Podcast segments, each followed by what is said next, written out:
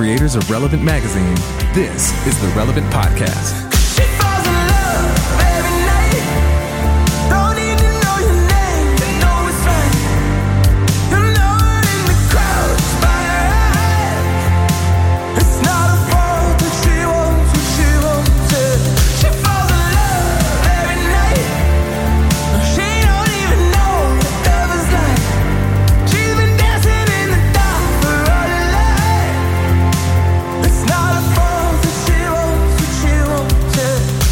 Friday, August 10th, 2018, and it's the Relevant Podcast. I'm your host, Cameron Strang, and here with me in our Orlando studios on the ones and twos, our illustrious producer, my brother, Chandler Strang. Hello. It's really weird, just two of us. Yeah. Eddie and we're, and we're not in the same room either. Yeah, it's really, I'm just in a big room by myself. for days like this, I think we need to get a dummy. And just like like like one of those old crash test dummies that look really lifelike, you know, with like the silicone skin and all, like what MythBusters uses, and just like to have him in the studio, so you got someone to look at, even if that someone is an inanimate dummy, ballistic dummy. Yeah, yeah. I'm, I'm just in a big empty room with a big table looking at a TV screen of all my friends who have left me. Yeah, if you had a, a ballistic dummy on uh, uh, ventriloquist strings, would that help? Yes. I feel like that's a legit question.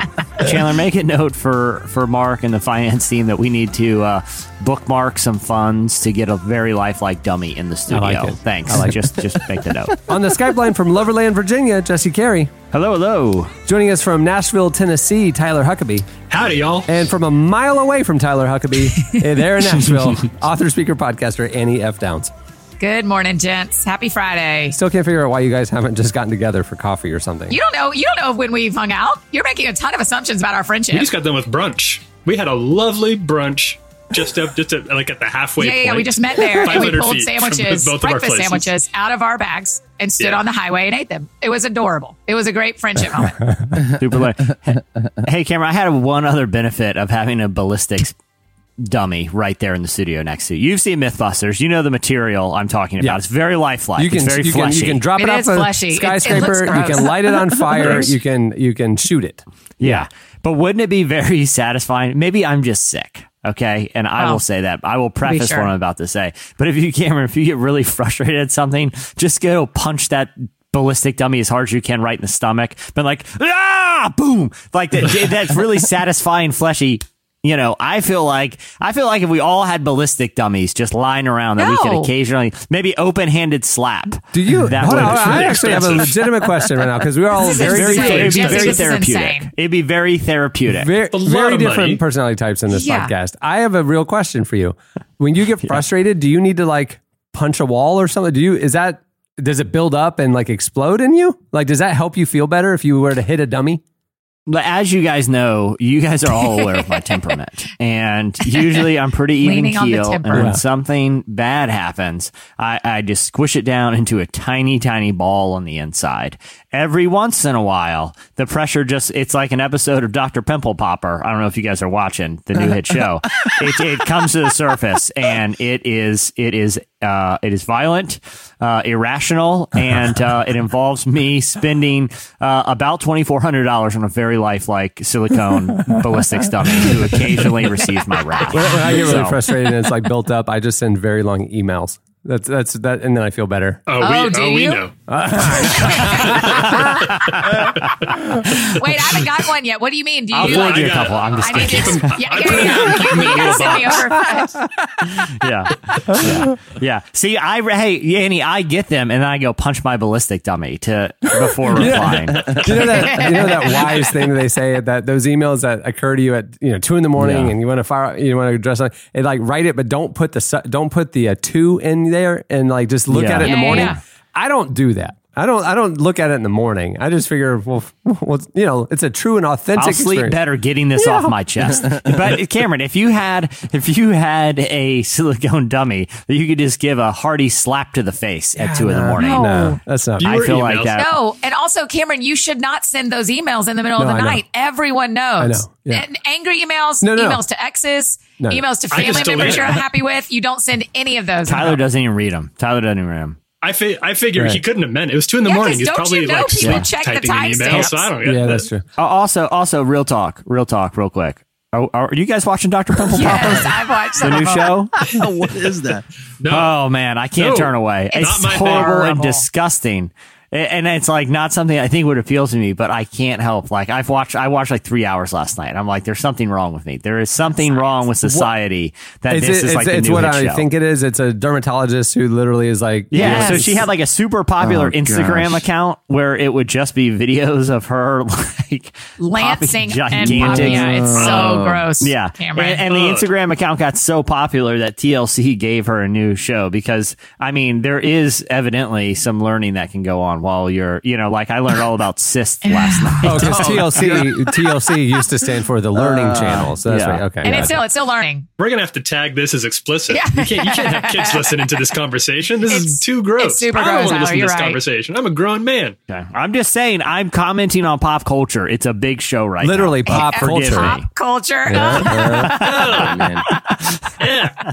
Cameron, well done. High fives across Andy, state Andy, lines. what do you do when you've got like when that frustration builds up? Uh, Assuming you don't, maybe you do. I don't know. Maybe you do slap uh, like a crash test dummy. Intern. No, not Intern. humans. She has an intern for that. I I probably lean toward well, I probably almost always cry because I just when I, I cry when I'm mad, which is infuriating when you're like unhappy with a work situation because Yeah. it's hard for me to like I have Sure. to like yeah, dry yeah, it up. yeah. Um but I probably yeah, I mean I I Cameron and I are built very similar. I write those middle of the night emails. I just have wisdom and I don't You send don't them. send- you- they're, Cameron. the, they're in the drafts. They're in the drafts. And then the next morning I go, Oh, I am so glad I didn't send that guy that email because the Annie, the, emails, fallout- all the emails in the drafts folder that you have addressed to me, go ahead and send them. Let's get it off the chest. Yeah, what just- I do, Just say guys, there's it- nine. I'm there's not gonna. absolutely nine of Just them. DEF CON 5. Just like go. All See, drafts. I would never, release. I would never resort to actual violence. That's why it's a silicone dummy. But I will say, I would probably result to van- vandalism. Sometimes I'm like, I'm so right, I'm so, I'm so, you know, riled up right now. You know how good it would feel to smash up a very intricately b- built birdhouse. It would feel fantastic. Just obliterate that thing. what about you, Huck? What do you do? It's, it's like a flash dance type situation. I just take to the streets. You go down to the old abandoned warehouse on the edge of town, Takes put the it to boombox Broadway on, and in just Nashville. dance it off. Flips, spin, Just line spinning, dancing. kids, Do- ju- just- do we- Robert's yeah, it's Nashville, World. so it's like a line dance. It's not. It's Yeah. not as exciting. It- It's, at it's one very- point, you jump on old like meat hanging hooks and do like a parallel ring bar routine. It's it's pretty impressive. I've It's seen exciting. it. It, it's Yeah. exciting. It, it's a li- I don't. I'm not good at it, so I end up in the hospital, and then I'm just mad again because it's expensive. So it's sort of a it's a curse. If Huckabee had a- a dollar for every time he's been inadvertently impaled by an old meat hook at the meat packing warehouse on the edge of town while dancing off some frustration, he'd be a very rich man. Oh, that's super gross. I mean, full disclosure. I, I mean, you guys should be aware. We are recording this on a Thursday. On uh, well, you know, I traveled all last week, came back exhausted, was sick on Monday, and then we're on magazine deadline. Monday night, Tuesday night, and last night, three hours sleep. And I'm because we're working working through the night. I'm I am on fumes right now. So I apologize in advance because I've read my emails that I send in this state, and I'm not mean. I'm just curt. You know, Yeah. yeah, yeah, yeah. Blunt. I would imagine that's Blunt. true. Yeah, yeah, Yeah. You're just, well, I mean, if you're actually an Enneagram 7, like you say you are, when things get bad, we go toward being a 1, which is a perfectionist, where Yeah. the sentence in our head is, fine, if no one else is going to take care of it, I'll take care of it. Yeah. Fine, I'll just take care of it. So I'm going to send out that email because I got to take care of it. I'm going to do this because I got to take care. I'm going to stay up all night because I got to take care of this because no one else does. Well, I mean, I want, I'm not frustrated. I mean, listen, I'm I'm the last step before an issue goes to the printer. I mean, it, Yeah, yeah. it is literally just I was doing my job. We just had some really busy days, and I haven't been able to do it at the office. So you know, just got to, you know, we want to always, you know, ex- details matter, and we want to strive for excellence in everything we do. And I'm not going to like just because I had other stuff going on, you know, just kind of like phone it in. So I'm going to put the hours in. It's just they've been going until three thirty in the morning. I feel like you you're know? trying to prepare just- us for a conversation, a post podcast conversation. You. No this is making me real nervous. No nervous. kidding. He's he's like he's like massaging I'm not, something I'm not, I'm not checking email. my. I pinned This an isn't email last night around four. Thursday's my off email day anyway, so I don't yeah, care. yeah. I'm not checking my email the rest of this yeah, week. Yeah, yeah. But Ka- Karen, here's here's what I think. Just picture in your mind karate chopping a dollhouse made of popsicle sticks. How great would that feel? Just gah!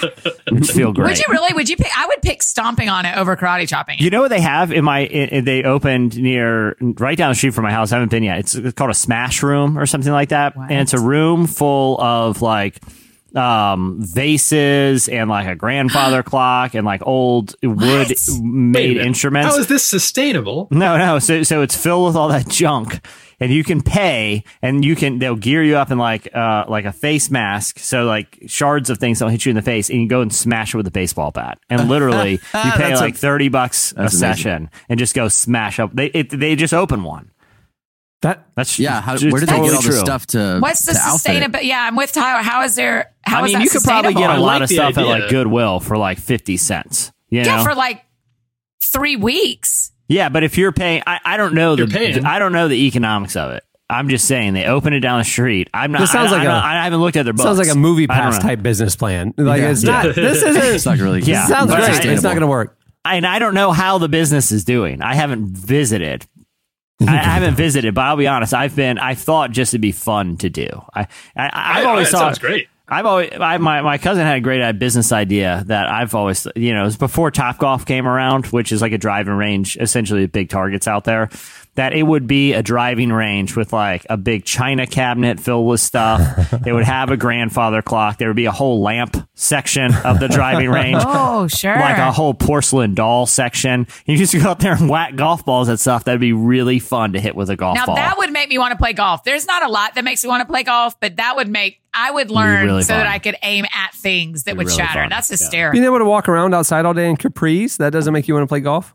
old tube, old tube. TVs, like old big computer monitors. How fun would that be? Just yeah, to smack that sounds with a way golf more ball? fun. Wa- Yeah. I mean, I wouldn't mind driving a cart around. I just don't find golf to be incredibly fun, but I'm I'm in it if if I need to be. yeah, golf's kind of lame. I've never played a real. I've never played an actual game. I've never played an actual game of golf. Nor have You're I. not missing happened. anything. I mean, That's what just I- that's what it imagine seems being like. four and a you half play, hours Cameron? sweating, No. being I frustrated. uh, Yeah. in college I took uh, as our phy- uh, PE course in college because every semester we had to take a PE course.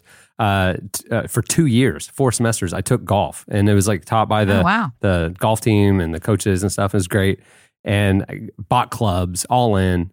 Ha- I've played once in the last twenty years. I mean, it's like I don't know. I, I I got it. I got it good enough to go. Okay, I get it, and then I just moved on. You know, so I don't know. I, I, I, I was actually. I'll, let me preface it by the golf team needed to field the team, and there was no tryout. But I was still on the golf team in high school, even though there was no tryout, because you because in order to practice, it takes so long. You get out of school early, especially for tournaments, because you got to play in the daylight. You know, so I was like, dude, I'm to miss a ton of school. This is to be awesome.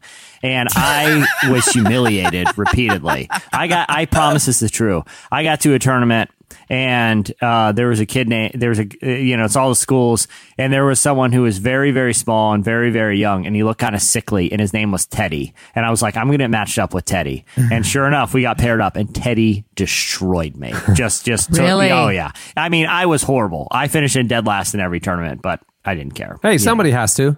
Exactly exactly I gave Teddy a good and memory the guys who didn't finish dead last were so grateful you were there. You made everybody else feel better about themselves, which is what you do here on the podcast. That's true, Jesse. hey, uh, coming up later on the show today, uh, we have worship leader Chris McClarney joins us. Uh, he has a great new album out. I love him. I saw him perform last year at the Jesus Culture Conference in Sacramento, and actually they recorded his last album that night. It was unreal. I had never heard Oh. him before that. and, He's uh, incredible. I'm a huge I was, fan. He's to, I was actually listening to the album this morning, and it's it's unbelievable. Jesse, have you made friends with him yet? Because he's one of the funnier. Like he's I he's haven't. incredibly funny. He's I an haven't. Enneagram I Seven. He likes to my- pull pranks. I'll He's put him just- on my list of people to befriend. Yes, I need you to force them into friendship as I do. Tra- I'm When gonna he- trick him into but you don't friendship. understand about Yeah, Jesse's yeah. bedroom is uh, when he says a list of people to befriend. It's an entire wall, and he has Mm-hmm. photos that he's taken, you know, in uh, in secrecy, and he like ties strings around. He's connecting. Yeah. He's a plan to befriend all these people. Oh yeah, it's I very, find their it's very favorites. dis- hate I find out where they where they eat. Yeah. I, I I'm like I have He's one of those prepared. big telephoto lenses, and I hide in the shrubs outside their Yeah. homes Yeah. to see when they cut, leave and enter work. You know, I have to manufacture an encounter, but Right. uh, it's a flawless plan. It is. It's worked with Ira Glass, so there you go. Yeah. exactly. hey, um, before we move the show along, um, y- you know, if you heard uh, Wednesday's episode, we talked for a while about um, the you know what happened at Willow Creek on Sunday and and, and the ensuing days. We recorded that show earlier in the week. Um, obviously, Wednesday night, um, Willow announced having a family meeting where they addressed the situation um, from the pulpit, and uh, that happened last night. So I just wanted to tee this up and and uh, kind of update our listeners since we spent so much time of the last show talking about the situation. Um, uh, one of the elders addressed uh, the congregation, uh, um, you know, basically representing the entire elder board. It admitted, you know, uh, apologized for everything, admitted that they handled it completely wrong, and then they announced that the entire elder board and the lead pastor Heather Larson will be stepping down as well, joining Steve Carter. So the entire leadership of Willow Wow. has stepped down. Well, as and I think a night. better way, let me edit you. I don't know that they're joining Steve Carter. I think Steve Carter stepped away Led. when he found it felt it was right to step away and they also made that decision for themselves. Well, I just Steve didn't want did to. I just didn't want if somebody didn't hear last episode to think that Steve Carter Sure, was sure, still sure. on staff. I'm saying Steve's already gone. He did that on Yeah. Sunday, and then Yeah. they are now. So Yeah. I mean, there was really it's just, it's an incredibly sad situation, obviously for the victims and just you know the body of Christ in general. It's such an influential church uh, Yeah. that Willow Creek has been over the last 35, 40 years.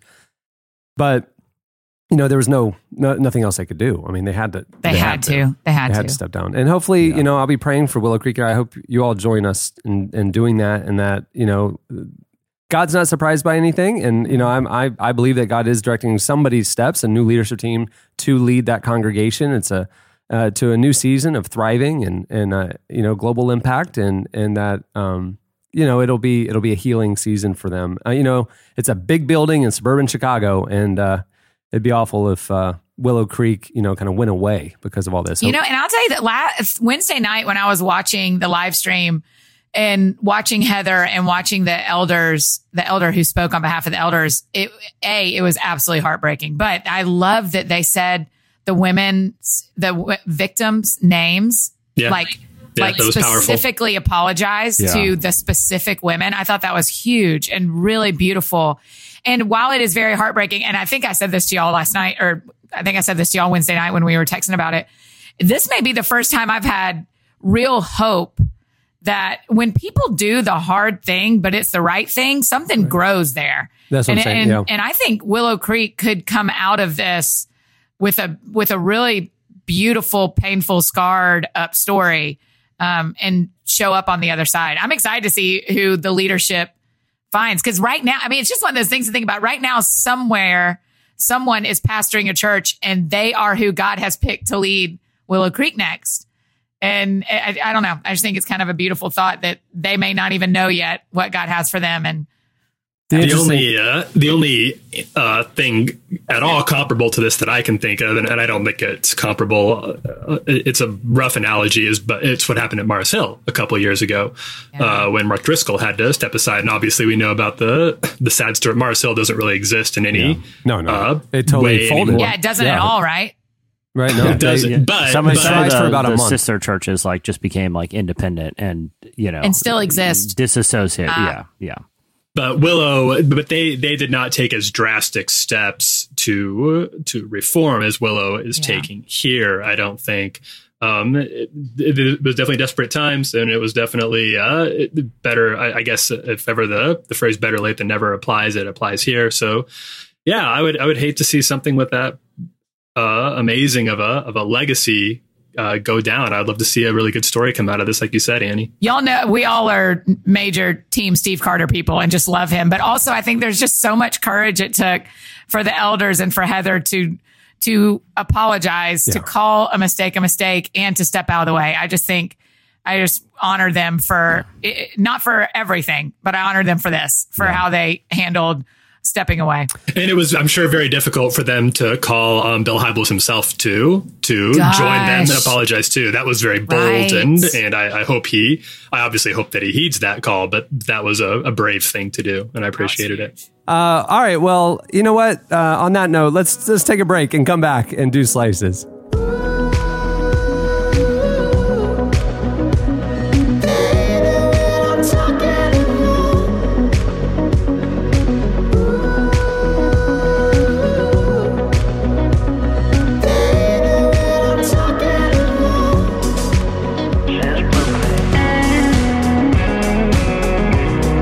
Listening to Patrick Droney. The song is Brooklyn.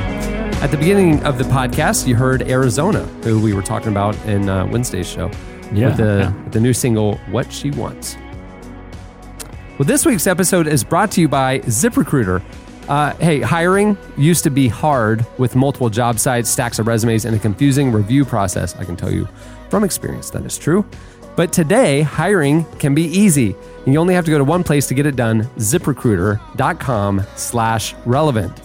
Uh, ZipRecruiter sends your job opening to over 100 of the web's leading job boards, but they don't stop there. With their powerful matching technology, ZipRecruiter scans thousands of resumes to find people with the right experience and invites them to apply to your job. Uh, as applications come in, ZipRecruiter analyzes each one and spotlights the top candidates so you never miss a great match. It's so effective that 80% of employers get a quality candidate through the site within the first day. I actually can attest to that. We've used ZipRecruiter and w- Yeah. we have found good people. Yeah, no, I love companies like ZipRecruiter disrupting a model. You know what I mean? Yeah. Like finding a new way to to to fill a big need with you know um, a really cool intuitive tool and interface. Right now, relevant podcast listeners can try ZipRecruiter for free at this exclusive web address, ziprecruiter.com slash relevant. That's ziprecruiter.com slash R E L E V A N T. ZipRecruiter.com slash relevant. You know, if I say it three times, you remember it. I have it tattooed on my mind now. ZipRecruiter, the smartest way to hire. Okay, it's time for slices. What do you have, Jesse? Okay, so we're on a very tight schedule today. I understand that, and but And- I have to- I am and going to, to do go to the dentist. That's so we do. We really I are am on a tight going to the schedule. dentist. Okay, and I'm gonna do I'm gonna do a twofer, but I'm gonna keep them both very short. But you have to tell me. I'm gonna take a quick vote. Um, Chandler, you're the, you're the decider today. All right, all okay, right. the the the the stories you have to choose from is an alien signal detected from outer space, Uh-oh. wild goats taking over the neighborhood, or a church that plans to build a brewery. Pick two of the three. Go. Oh man, that's hard. Uh, I'll go with the last two. No, I want to know about the alien. Same, same, same. Don't listen to him. I care All right, way all more. Okay, the a church church in building a is build a brewery like, and it's controversial. Who cares? Okay, Yeah, duh. Of course, terrible choice, happening. Chandler. Terrible. sorry you were tested and failed. And you failed. And I will say this. I will say this. I tried to get the the science mic button going, but uh, uh, it- it's um, been radio silent, and and Yeah, I can only assume he's been abducted by aliens. Um, that's the outcome of the slide. So, a very large telescope in Canada has detected a mysterious signal that they have no idea what it is. Um, so it's the lowest frequency sig- frequency signal ever received by a telescope, and scientists have a lot of theories that what could be causing it. Um, but th- at this point, it's all just theories. Now, uh, how this comes in is like, um, do you guys remember the movie Contact, based on the Carl. Sagan book? Yeah. Um, Yeah. yeah, yeah, yeah. Oh my gosh, Tyler. with of course. uh, Love Ma- Contact. you know with with Jodie Foster and Matthew McConaughey. Yeah. and it's, it, it takes place at SETI, which is uh, this uh, institute, the the in search for I think it's the in search for Intelligent Intelligent Life Institute or something like that. Um, uh, but they have like these massive satellites that are always on and they're always detecting signal signatures from outer space. Now I remember in the movie, uh, one night they start getting these big blips that are unlike anything they've ever received. That's essentially what happened at this Canadian telescope in Canada that is scanning the skies for weird signals. Um, it's led some to theorize that this could, um, uh, you know, be a very significant outlier because these are radio bursts, bursts of radio waves that have never been observed, and no one knows, even the brightest minds and scientists uh, uh, in science, have any idea what causes them. Here's the last line of the the AP story. Okay, Okay. Um, it says they could not rule out the possibility um, that this is a high powered signal from a very advanced alien civilization. Ladies and gentlemen, this could be one of the biggest stories in human history. We could be trying to be contacted right here, right now. And so, uh, no one knows what it is. We'll have to keep you updated. If I get any, if I get anything from Science Mike, uh, you know, inf- offer some clarity, I'll let you know. But uh, That's insane. But right now, they don't know what this is. They didn't even know that they could receive frequencies at this low in these type of bursts. They didn't even know that was possible to receive from space. Um, so they're not like freaking out, Oh, but I they're hope, definitely like, there's aliens. I really have always hoped that. really. Yes, I don't want them to eat us or kill us. I just want I there to be like other things. are, I I want feel all like this to be something. are, Yeah, it's probably not good for us. Statistically speaking, there there's something else out there. It's just we haven't. Yeah, I'm it. Yeah, sure there's some life out there. I don't know. They haven't found advanced. us. Why is it all always on us to find them? Well, it might, That's they might, actually a it might really not Maybe be they have. Maybe they have, Tyler. Maybe We're they're busy. We got a lot going on on Earth. Maybe they found us a long time ago. I mean, are we sending? So that makes me ask the question: Are we sending out blips like that across the space? we send out space? not only are we sending out things intentionally we've been sending out things unintentionally so uh so so well we're bl- okay so Am like I when you turn things unintentionally. if you're on the radio, radio, Oh, the radio is radio waves, right? And so even, so right now, so like the first thing, like let's say the first thing, like if you're an alien and you're receiving incoming signals, it would be from like the German Olympics or something. I think that was the first thing broadcast on like an air frequency.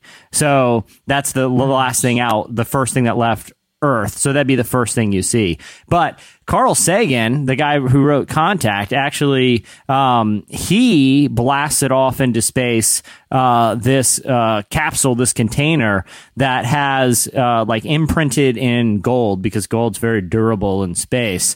Um, things that talk about humanity, including like songs that could be played like in like s- s- you know could be interpreted like in a sort of like physical form, like a record player. There's like there's like a Blind Willie Johnson album in there. And, uh, I think, yeah, he's it's true. He he did it like he picked his favorite things and sent them off into space as the best representation of what humanity That had to offer. is, yeah. Why have I never fallen? This is what I'm going to do on vacation. Is I'm just going to fall down the rabbit hole of what we've sent to space to try to talk to aliens. yeah, Andy, right now off the dome, you're sending something into space. It's going to be, it's got to be the best single thing that humanity's created. Yeah. The aliens are going to find it. It's going to dissuade Music them from coming to attack. What anything, anything. it would never Assume last, can read. but I would send a Coke Icy and Mumford and Sons. Sigh no more. That's the two things I would send. I'm like, if let me tell you why you want to come to this planet. We're doomed. These 2 We're doomed. things. Sigh no more. they, Coke they, Icy. they, no, the, what would happen is they would drink the Coke Icy and then they would listen to the Mumford and Sons. And as soon as they hear the Mumford and Sons, they'd be like, activate the laser beams. we must Full rid power. this, we must Full rid this threat from the No. universe. Oh, yeah. no. Full, What would you send turn, out? What turn would you your phasers out? off stun. I mean, would I literally. I mean, I honestly, the most important thing ever, humanity's ever created in my mind is the Bible. Oh, he would. so send Yeah. You that. would. oh, that's powerful. Yeah, Yeah. Cameron preach. They might they might have sent a Bible. They sent a couple to the moon. One of one of which got brought back, and they just um they just auctioned off the uh which we we posted about recently. Okay, so I'm gonna move on to the second their second story. So a bunch of people in a in a suburban neighborhood in Boise, Ohio, uh, woke up the other day. And when they woke up, everyone, you know, was getting ready for work and they looked out the windows and hundreds of goat, goats were wandering the neighborhood, eating everything in sight. Yeah. Um, so so they so they they get up. People start taking pictures. They have no idea where these goats came from. So just imagine waking up and there is a herd of goats walking down your street, eating all the bushes, eating all the A grass. hundred feels like more than a herd, It- right? It, was it was like 120 something goats just wandering this neighborhood. So they no one knows where they came from. They no one knows what to do, and so they call animal control and they say, "Hey, uh, there's a bunch of goats in the neighborhood." Evidently, this uh, neighborhood in Boise doesn't have that much of a wildlife problem because they only brought one truck to take care of the problem, and quickly realized that uh, the they were overwhelmed and they had no solution to, the, to what to do with these goats. And at this point, no one knew still where they came from. So animal control shows up and was able to get a couple of them. But I mean, it's going to take them like 50 trips to round up all these goats. Meanwhile, the goats are terrorizing the neighborhood. Um, eventually, Terrorizing and in a, in a like adorably. in like Yeah. a They're goat way. walking Right, around. right, right. They're, they're, In they're like a- bad. not in an Like, alien I'll with say this: lasers if you're way. like a rose bush, you're getting terrorized. if you're if you're casually walking down the street, you're like, "Oh, cool! There's a bunch of goats out if today." you're a rose bush. Well, hold- is there a farm nearby? I mean, like, where, where, where did they come from? Okay, so but but people's uh, it, well, I'll get to the bottom of the mystery soon. Um, but it, it's not before people in the neighborhood started taking pictures and tweeting about it with tweets and images, including "the revolution is starting." Um, goats are on the lam. you There you hoof go- you hoof goat to be kidding me. uh, wow. So Twitter was over overtaken by this. Eventually, the owner of a business called We Rent Goats went looking for his herd of goats, which were feeding on a nearby pond, and realized every single one of them escaped. Um, We rent goats? Yeah, I've- I've we heard of rent this. goats. for essentially, clearing what they do. It's a natural uh, lawn care service, Yeah, right? exactly. Instead of mowing, they, you just send goats out exactly. to eat it. So this is a thing now. This is a thing, and and I thing. first I first became aware of this on uh, a very Cavallari, Kristin Cavallari and Jay Cutler's reality Oh, sure. show, where as a prank, someone got Jay Hometown. Cutler goats, yeah, and right there in Nash Vegas, Yeah. Um, but evidently, there's it's an they they market it as like an eco friendly way to cut your grass, yeah, where you know you're not firing up a lawnmower.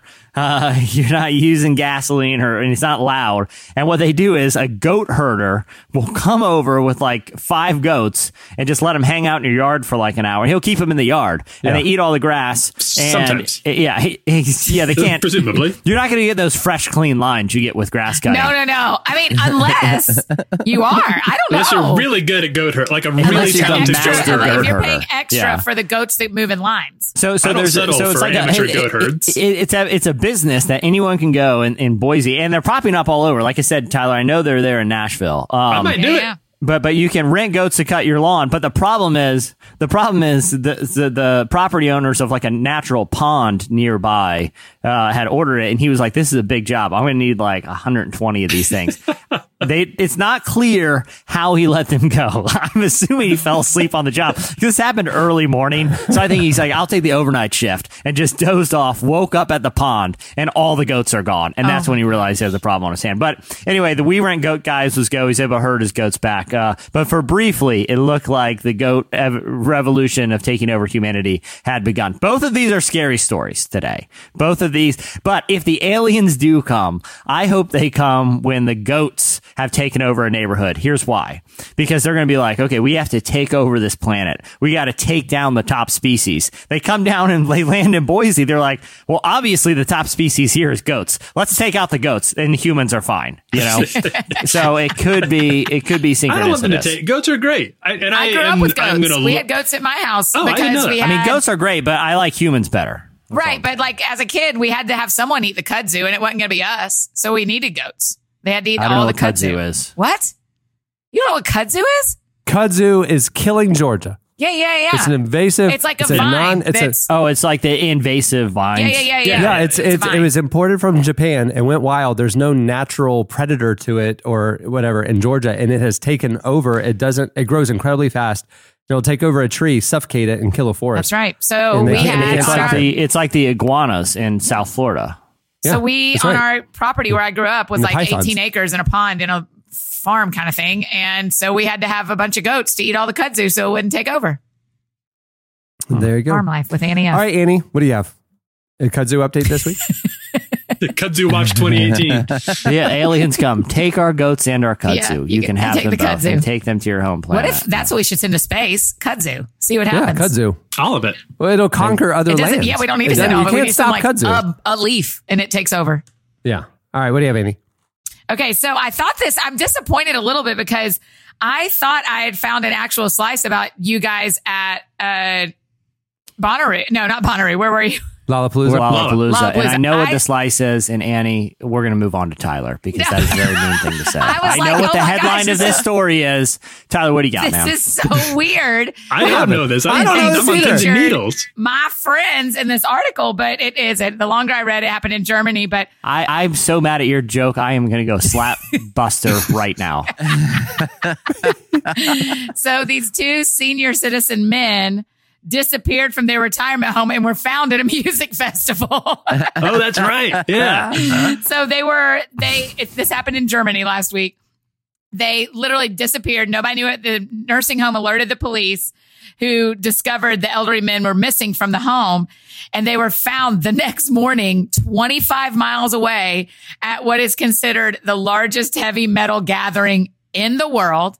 And even after they were located and taken to like the medical tent, it said they, they were a little disoriented, but they were having a great time and didn't want to leave. I love this. This is a great story. I picture the people at the retirement home like knocking on the door, breakfast, and they're like, "No one's answering. What are we gonna do?" And they find like a, a you know a bunch of sheets like knotted together and a rope going out the window, Yep, and yep. guy and, and, and like some guy liner near the mirror in the bathroom. They're like, I think I know where they went. I think I know what's happening. Everybody, we know exactly where they went. I, I see. There's a bunch of receipts from Hot Topic. They're going to the heavy metal festival. Go.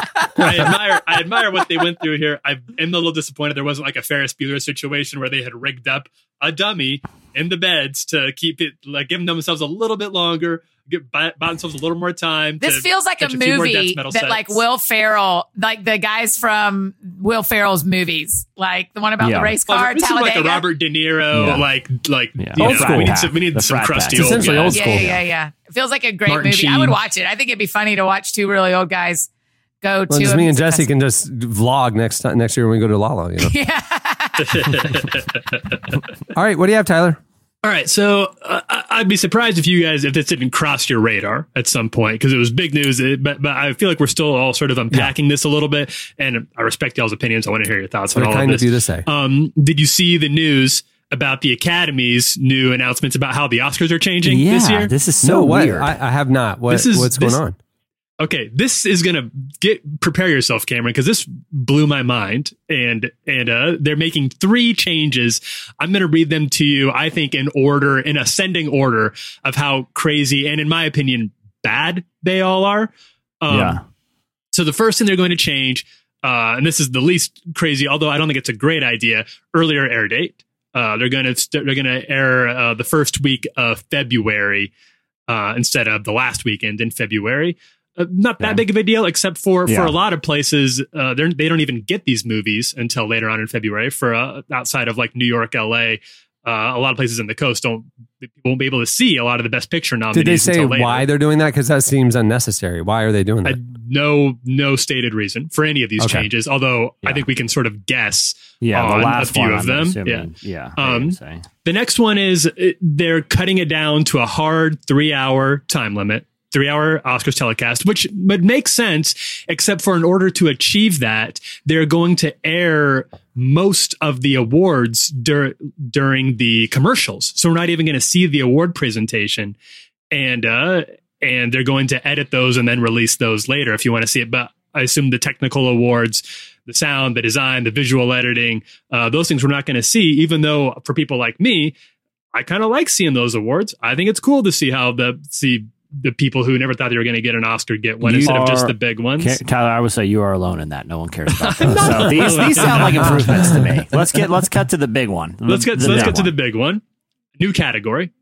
I mean, you really don't need to tune in until 10 p.m. I mean, Yeah. that's the truth. Yeah. I mean, Yeah, the first two hours, especially like with this new a couple category. songs and dances and a bunch of technical awards. And Yeah. I don't want to see like I don't watch the Oscars for the bits for the host segments because I think they're they're usually not that funny. You Like, it's kind of lame. right after. Yeah. You can catch you can catch the highlights on YouTube. The last one is the new category, and I'm just going to read it to Oh, you no. as the Academy put it in their letter.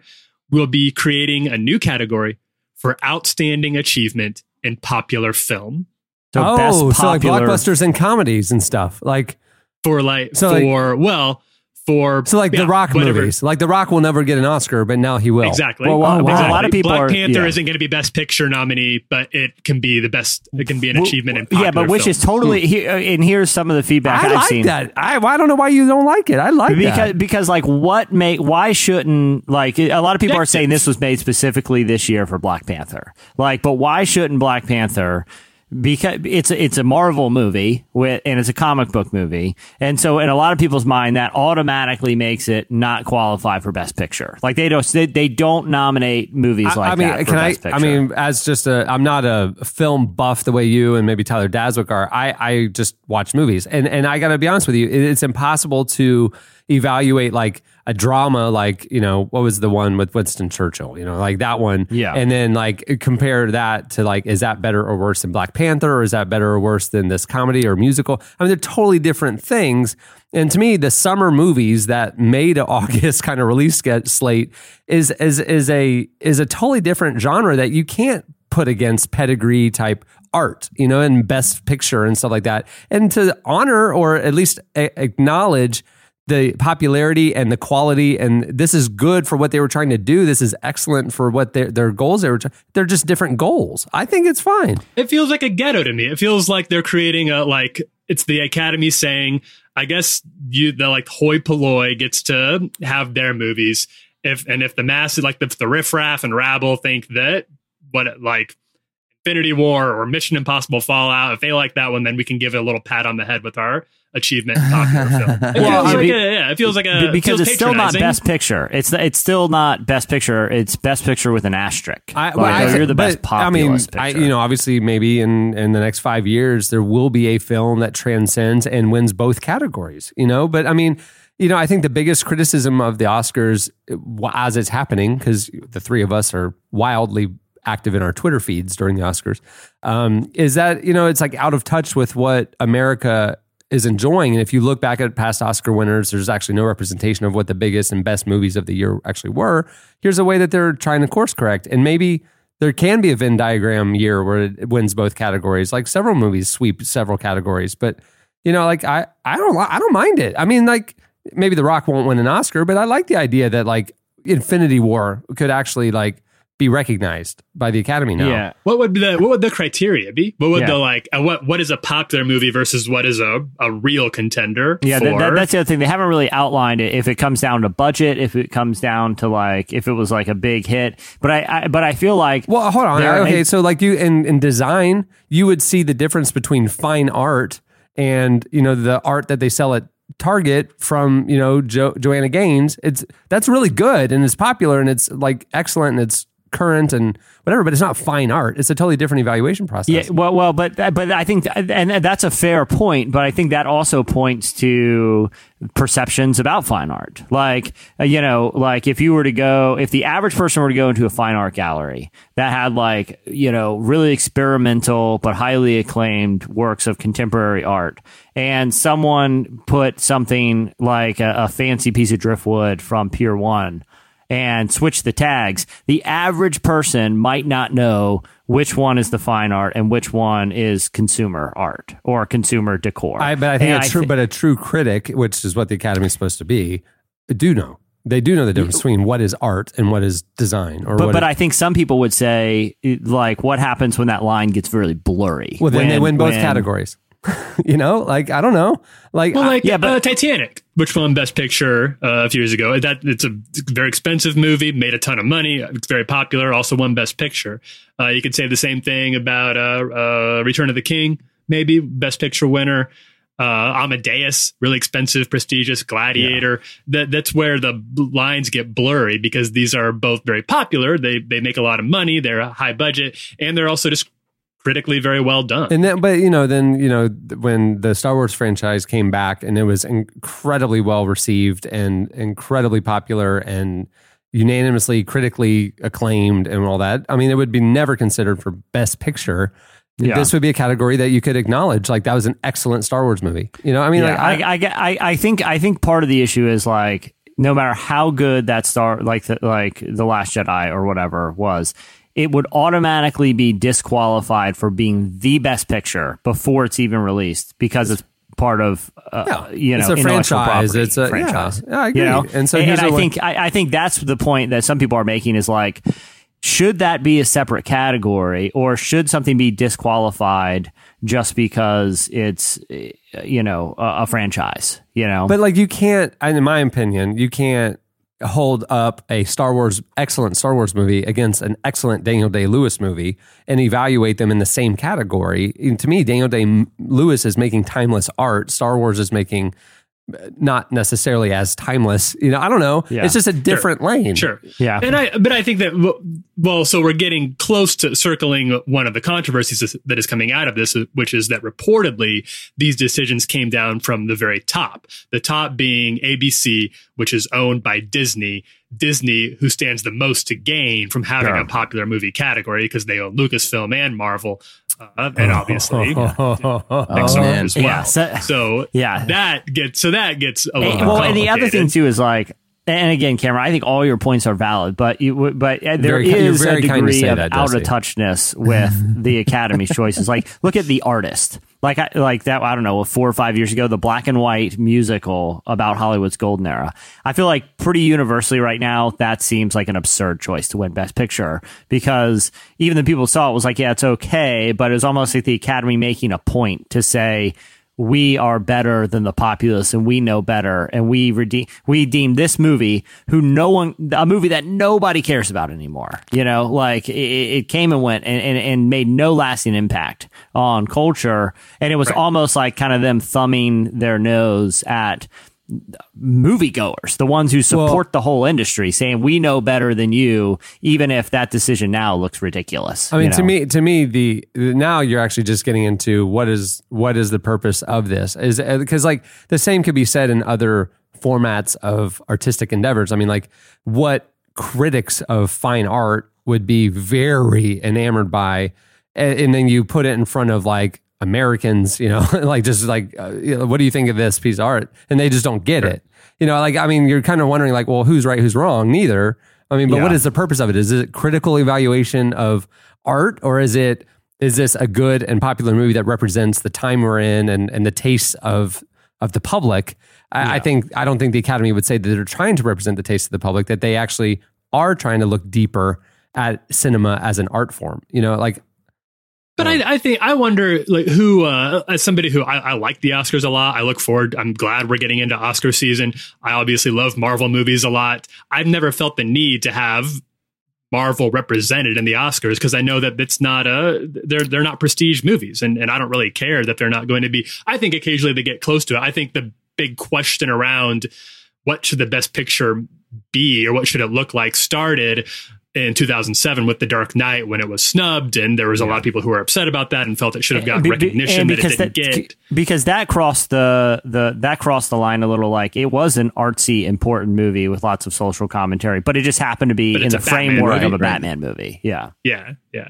But that's not that's not going to happen. You get one of those a decade. You know Yeah. that doesn't happen very. The closest thing you could say recently would probably be Fury Road, Yeah. which got nominated for Best Picture and it didn't win, but they were able to find room for it in their Yeah. nominations, and I think that was appropriate. Yeah. The, the irony is all the all of the early best pictures, like you know, Gone with the Wind, Ben Hur, like some of the classics, were the most successful movies of the time. They- pleasers, They, yeah. were the popular movies of their day. Yeah, you know? true, true. There is a growing divide, and I think this highlights a growing divide between the the popular popcorn fare like Fallout, Marvel, Star Wars, and more prestigious uh, award bait things like The Shape of Water, Yeah. uh, Moonlight, Birdman, and we're kind of missing that middle ground. That like this is for adults, this is for like this is a, a grown up movie, but it still is uh, is accessible. and the other thing, too, is, like, comedies- but you don't. There isn't as yeah, many. comedy seems to be somewhat exempt from being Best Picture just because, like, I, been a long I, I feel like the last one I Yeah. remember getting nominated. I could be wrong. I'm going off the top of the head, but I remember like Little Miss Sunshine. I think was nominated.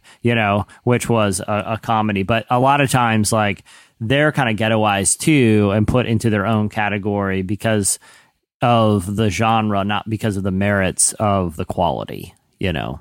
I agree with that. Okay, well, hey, by the way, before we wrap it, I just want to acknowledge um, it's not that Annie fell asleep or got bored. She had to step away for a minute, but do not fear and don't hit stop. Annie will be back in the next segment. So she, she just had to uh, step away for a minute. All right, well, that'll do it for Slices. Stay tuned up next. Chris McClarney joins us. I'm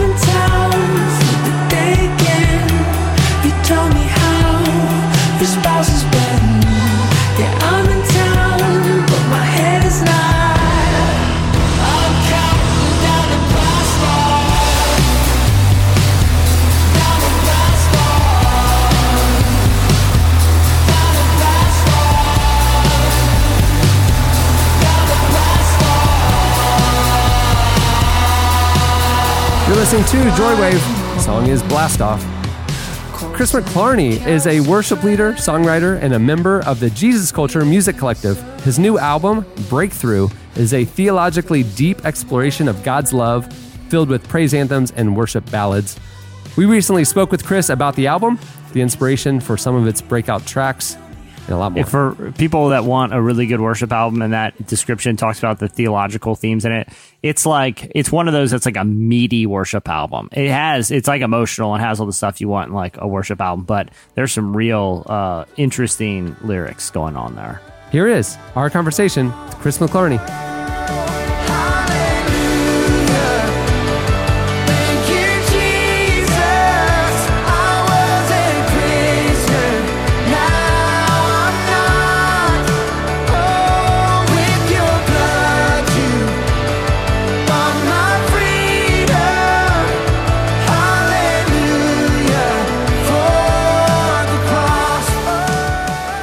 Was there a point when this was a studio album and you made the decision to take it live, or was it always about the live performances?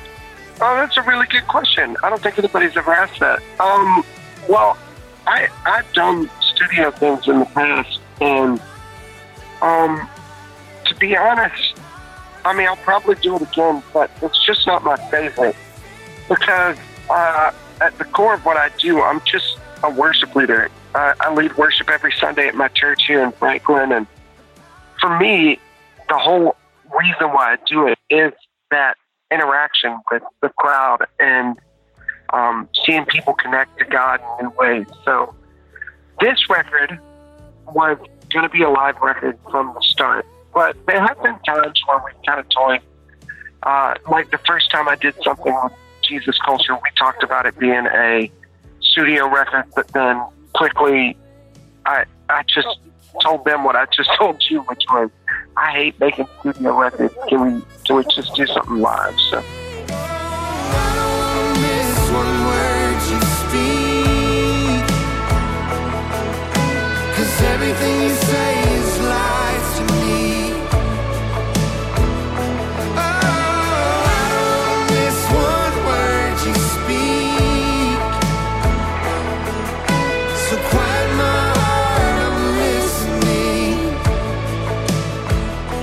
That environment, though, can be so encouraging and empowering. But I'm wondering if there was a song on the album that you were maybe a little more nervous to perform live or to bring before an audience that maybe felt more more of a risk, maybe something a little more intimate or personal. Does one of the tracks stand out?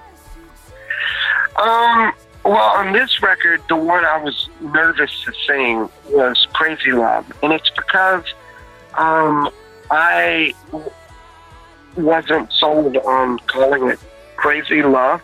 It was my idea to begin with. So I came with this idea of, man, I want to write this song. I'd actually had it sitting in my phone for, gosh, like five years. I, I remember writing just this this little line about uh, how crazy God's love is, and recording it on my phone in uh, house we lived in like two houses ago. Wow. So it was a long time ago, Yeah. and I've just been carrying it around, kind of like I love this idea, crazy like God's love. It doesn't make a lot of sense because He's the creator of the universe, and and yet He He gave His only Son and came down and died for us.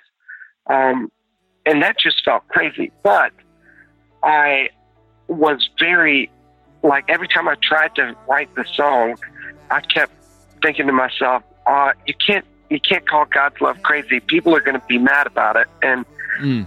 it's like a joke. If you have to explain it, it's not, it's not good. Right. So I, I knew what I meant, and uh, every time I sat down to write it, it just felt like I was trying to over explain it. And I tried to change it to perfect love, and it didn't feel right. I tried to sing it as perfect love, and then I tried to sing it as oh, I forget all the iterations that we went into, but none of them felt right. And I kept coming back to, well, at the end of the day, I know what I'm singing. I know, I know what I mean, and it feels right. So it it was very personal, and I was very scared that people wouldn't understand it. But as soon as I started singing it, people kind of jumped on board, and I think they understood that I wasn't calling God crazy. And hopefully, I don't get too many mean emails. But um, it is crazy. I mean, it doesn't make any sense. I, I while we were still sinners, Christ died for us. It, Yeah. It, it's it's amazing. It's the best kind of crazy.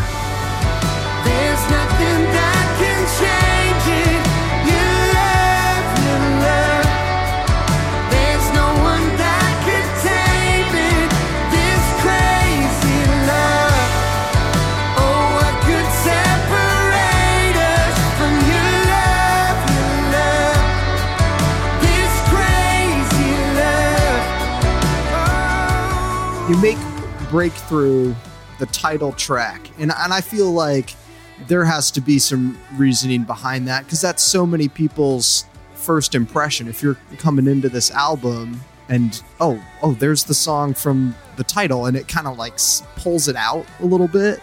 So Yeah. so what what was what was the what was the reasoning for that? Like why did you want kind of why did you want breakthrough to sort of stand for the entire album? Part of it was I I had heard this a bunch in conversation. So, I, like I said, I'm a worship pastor at a church here in Franklin, and then on the road by myself and also with Jesus Culture. When you talk to people about where they're at, and I kept hearing this word where it was like, I just need a breakthrough. I feel like I'm stuck. I need a breakthrough. I need a breakthrough. And people just kept saying it. And so, coming into the record, at least the writing process for the record, one of the things I wanted to write about was breakthrough. And uh, I didn't exactly know what that meant. Uh, so there was a little bit of exploration that had to happen in that. I mean, what does that mean? People say breakthrough, and what do they mean? Like, uh, so we, we, I sat down with some writers and kind of dove into, like, okay, breakthrough you know, let- let's not make it about, you know, the kind of breakthrough where you're just depressed and sad and life is horrible and you need it to be good. But uh, what if what if it's just the, the idea that there's more that we need?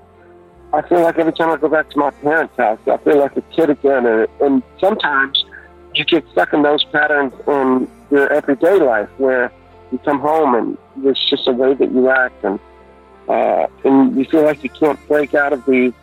You're just stuck. You're you're stuck in uh, patterns that aren't beneficial to your life, and uh, and so we sat down and we were just like, all right. So, so the song is just like, take me from where I've been into something new. You know, I need to I need a breakthrough. You're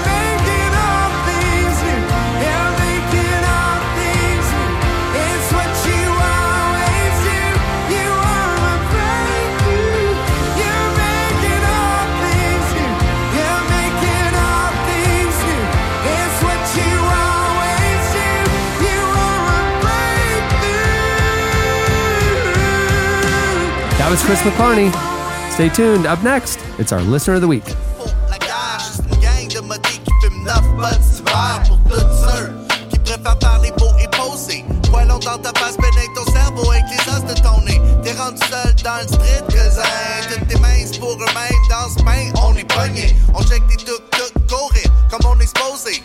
Ils viennent proches, mais jamais ils auraient osé. J'ai seulement 19 ans, mais mon âme est vieille. Quand la merde devient réelle, mon petit cœur dégèle. Oh. You're listening to À la Claire Ensemble. The song is Les Infamants. Oh wow. Dude, it is French Internet. hip Can I hop. just say, Cameron? Love it. I don't believe you. you made that up, didn't you? This week's episode is also brought to you by Blue Apron. With chef designed recipes and perfectly portioned fresh farm ingredients delivered right to your door, Blue Apron makes your dinner quick, easy, and oh yeah, insanely tasty. Uh, hey, uh, you can skip meal planning and get straight to cooking with Blue Apron. You can experience the joy of summer with mouth-watering favorite grilling recipes like chicken with barbecue sauce and juicy cheeseburgers with spicy slaw, or choose from one of Blue Apron's exciting partnerships like with Master Chef and Bob's Burgers. Bob's Burgers. Can I can I say one thing? Like I love all that stuff. Though you can go online, you can check out recipes. There's some customization stuff. Me, I'm not gonna, I'm not gonna, I don't think better than a professional chef. I'm gonna, I'm gonna stick Just leave it up on their them. plan. And I don't look, I open the box and it's like a little Christmas morning. What am I gonna be surprising? What kind of rigatoni or fancy arugula am I gonna be surprising my family with tonight? They, they're, they're fantastic. And like I said, there's a real thrill out of opening that box and see what you got that week, especially if you're like me and you don't check beforehand. Yeah, I was a- saying, you- it's a you- thrill you- ride. they- It's a thrill tell you ride if you, if you what's fly coming. blind like me. You oh, know? you pick what you want. you, you, just can pick. You Yeah. can. I, I like I said, they have great customization options. I don't, you know, I think for people who are into MasterChef or or, or those shows, it's awesome. But if you're like me, a food novice, Yeah. who I wouldn't know what to pick, I'm, I'd be like, I, I don't know, I don't know. This all looks fantastic. You can let them pick for you and, Yeah. and open it like a big surprise mystery box. Oh my God. And it's so you get a rush. And you get a good meal. I mean, it's it's hard to beat that. Hey, check out this week's menu and get your. Fr- you, hey, I'm telling them the copy says check out this week's menu. So don't do what Jesse does. Uh, you can check out this week's menu and get your first three meals for free at blueapron.com slash relevant. That's blueapron.com slash relevant to get your first three meals free. Blue Apron, a better way to cook. Okay, it is time for You listen to the show, and it's time to get to know you. It's the listener of the week. our listener of the week. Uh, okay, Jesse, who did you select this week? Uh, today's guest is Cindy. Cindy, I'm going to need you to pronounce your last name for us, though. It's Agancillo, rhymes with pillow. Agancillo. There you Agancillo, go. Welcome to the show, Cindy Agancillo. Agancillo rhymes with pillow. That's a very odd last name. Agancillo rhymes with pillow. Thank That's you our for first joining fact us. is no one knew how to say her last name. Uh, Cindy, where are you calling us from? I'm calling you from Mechanicsburg, Pennsylvania. Mechanicsburg. Oh. What, are you a mechanic? Is it full of mechanics there? Is that where all mechanics come from? Wow. It used to be, uh, I guess, a lot of um, wagons. It would be like kind of the halfway point where wagons needed to be repaired, and so there are all these Like on the mechanics in the area, Trail? and they took care of them. Yeah, I was about to say the halfway point of what? Um, we are near um, Harrisburg, so it's like halfway between like Oh. Philadelphia I know and Pittsburgh. Um, so I don't know exactly where they were traveling, but it was halfway point of somewhere. All right, uh, Jesse, let's go through her three facts. She tweeted us three facts about herself that caught your eye. What are they? Okay, I, Cindy, I'm, I'm going to skip around here. I want to start with number two. Number two, that your old office. Okay, I was. I'll say this. I was kind of on the fence with some of Cindy's, and Cindy, you and I have been corresponding on Twitter, and uh, you offered clarity for number two, which really hooked me in because it originally, originally said my old office was the subject of a TLC reality show. It's like, okay, that's interesting. we'll see. And then she said, "Here's a follow up." I've up." seen that show. I've seen that show about an office in, in Pennsylvania. You know, uh, yeah. The special was called Extreme Poodles. Yeah. you got me, Cindy. You're in. Your office was the subject of a show called Extreme Poodles.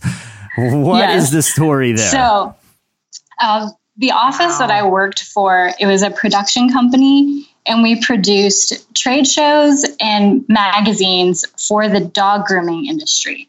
So, Oh, very, very specific audience. Um, but at each Very of these trade shows, there would also be a dog grooming competition. And most of them Well, were hold like, on. you What, know, what, um, what you merits have a different dog- breeds. Like, how, so, are, like, how are you awarding dog grooming? It seems like pretty straightforward. Like, is the dog wait, groomed? wait, wait. Is it Right. like Yeah. they do those crazy hair things where they put like you know a castle into somebody's hairdo and all that? They do that on dogs. Yes. So Wow. that would be part of the creative grooming competition Wow. that happened at the like the very end of the conference. And so um, all of the competitors would be preparing for weeks on end, um, preparing like the the color. So they would like dye the the color um, into like the the poodle's hair, and then live on stage they would be cutting these designs into the hair. And each design had a theme and then they had a short amount of time to do a presentation um, whether that was like a, a skit or a song that had to do with the theme of their design uh, no. the skits Wait, hold on, hold on. Wait, wait, Well, wait, wait. okay, Yeah, ti- yeah, okay. yeah, I want to yeah, yeah. unpack a couple things. We're Okay, moving yeah, yeah. really fast through this. okay, so one, people would pay money knowing that they're going to be in the audience to see a live dog haircut. Two. So you're telling me it's not really Knowing. grooming competition because the organizers quickly found out that that would be too boring. So they tack on a comedy skit after the grooming. I want to go to So this. is it like those extreme cake this in a things where like they can make the extreme wedding cake on the show, but then the last final tense moment is they have to carry it across the room and put it on the judge's No, table? but that's even worse, Cameron. This is like, Uh-huh, hey, you uh-huh. got to make the extreme cake, Yeah. and then you have to see who can do the best backflip over while running over. the like it's something completely unrelated to dog grooming. At least carrying the cake is related to baking cakes. right. Like you know, like that will actually come up in the cake baking. Yeah. If you're if you're a professional dog hair cutter, it's rarely going to be a time. Okay, now you and the dog uh, do your own rendition of who's on first. like that's never going to happen. That's never going to happen. Why did they add that to the competition? I think the skit was to appeal for the People's Choice Award, um, and so which I think was applause based. And then there would be judges who would actually be critiquing like the technique, and um, but there was kind of like that that tense moment of like a countdown, and then the the judges would announce scissors down.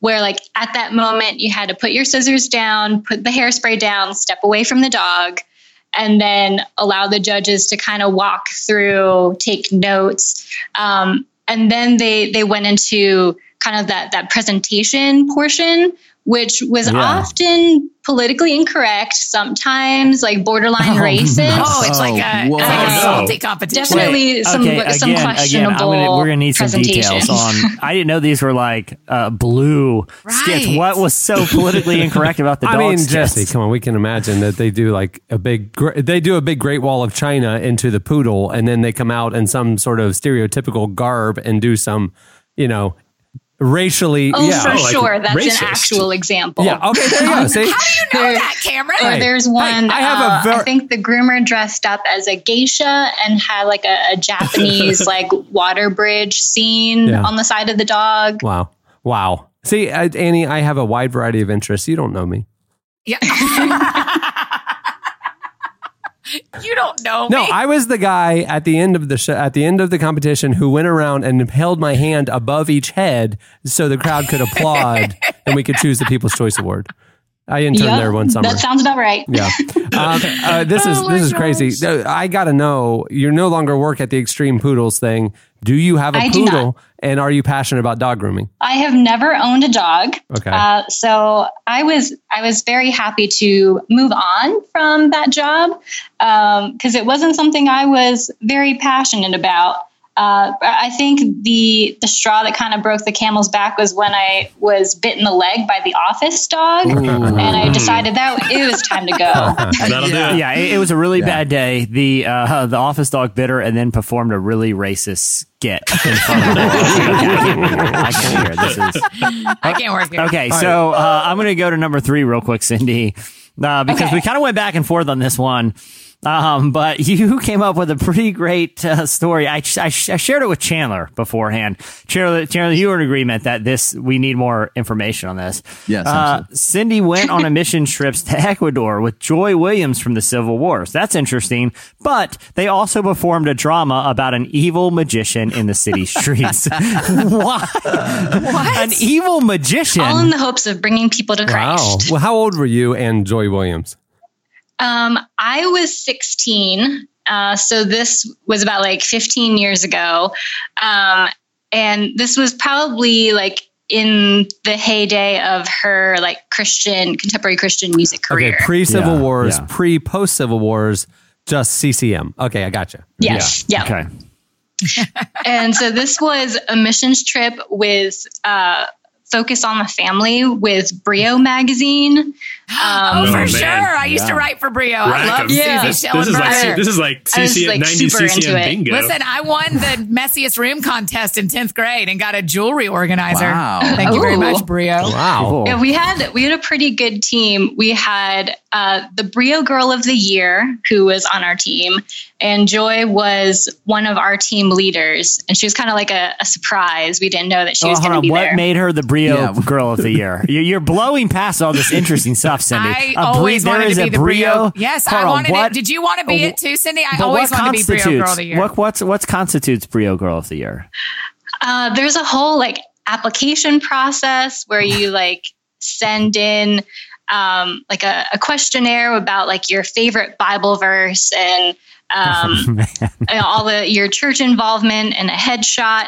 And I'm pretty sure I applied like multiple Oh, yeah. Oh, yeah. times. I was like, okay, this is going to be the year, but it, it never was.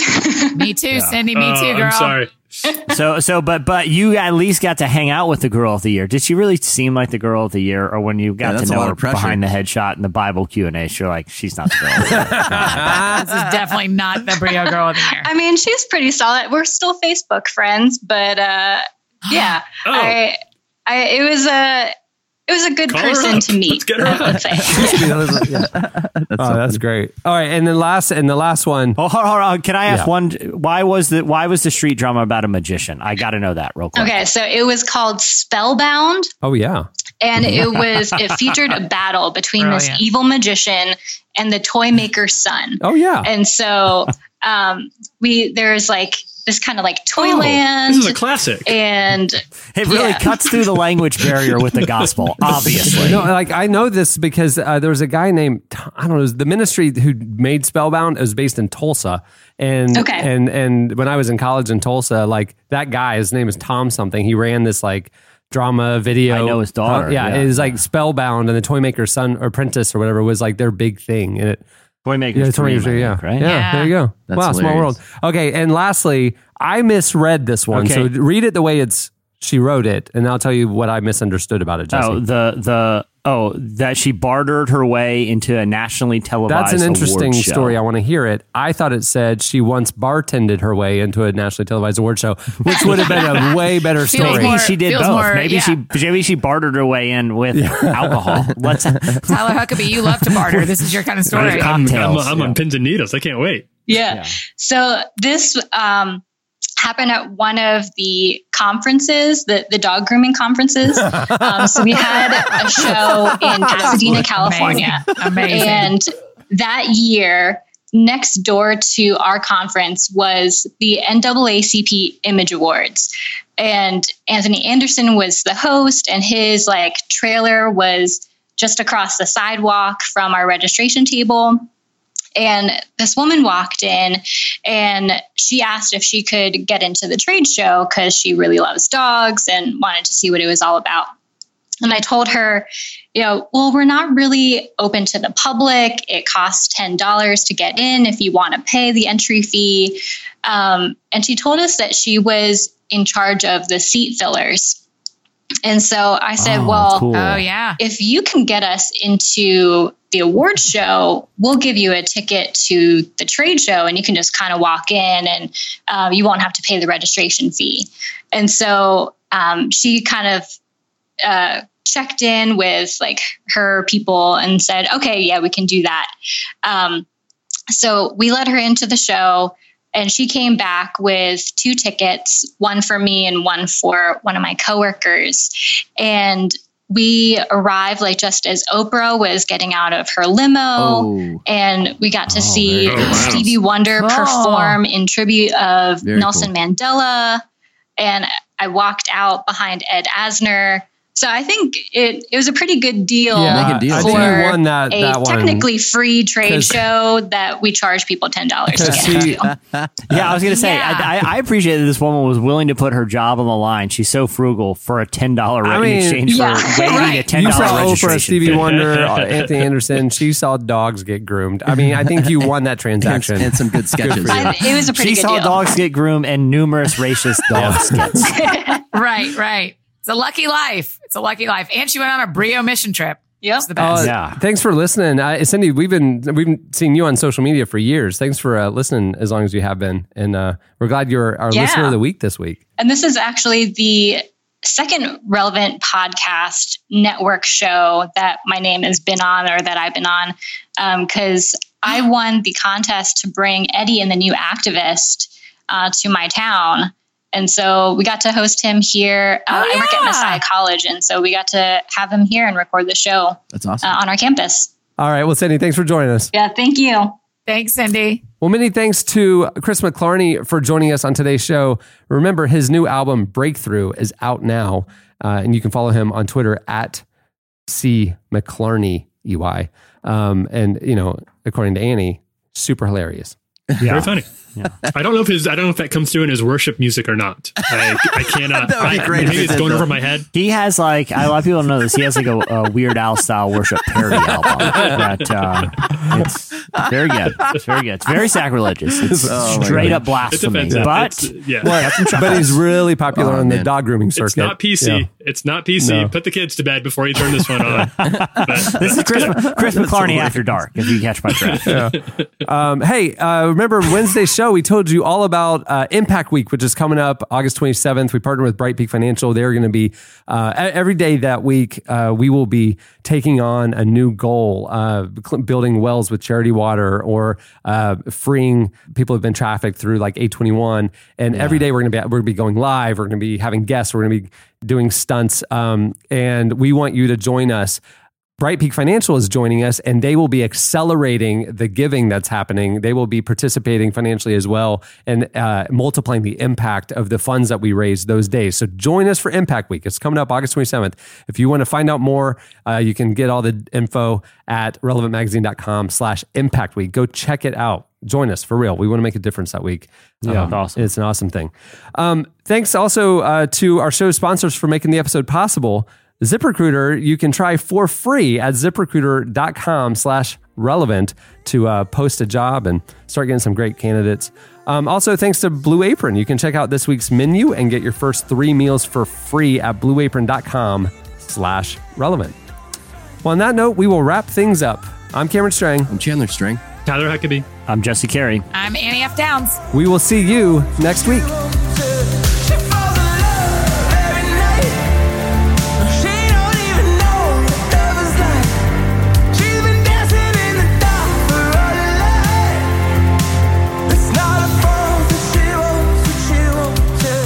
You for listening to the Relevant Podcast. If you like what you heard, be sure to leave us a review on iTunes. Check out other shows from the Relevant Podcast Network in the podcast section at relevantmagazine.com. And while you're there, browse exclusive podcast merchandise at our online store. Make sure to subscribe to Relevant Magazine. Info is available at relevantmagazine.com forward slash subscribe. So when you try to wash it off, you'll remember that you can't forget.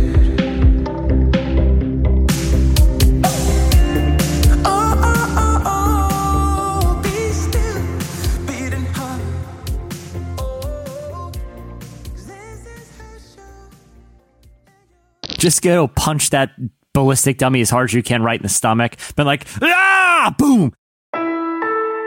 Relevant Podcast Network.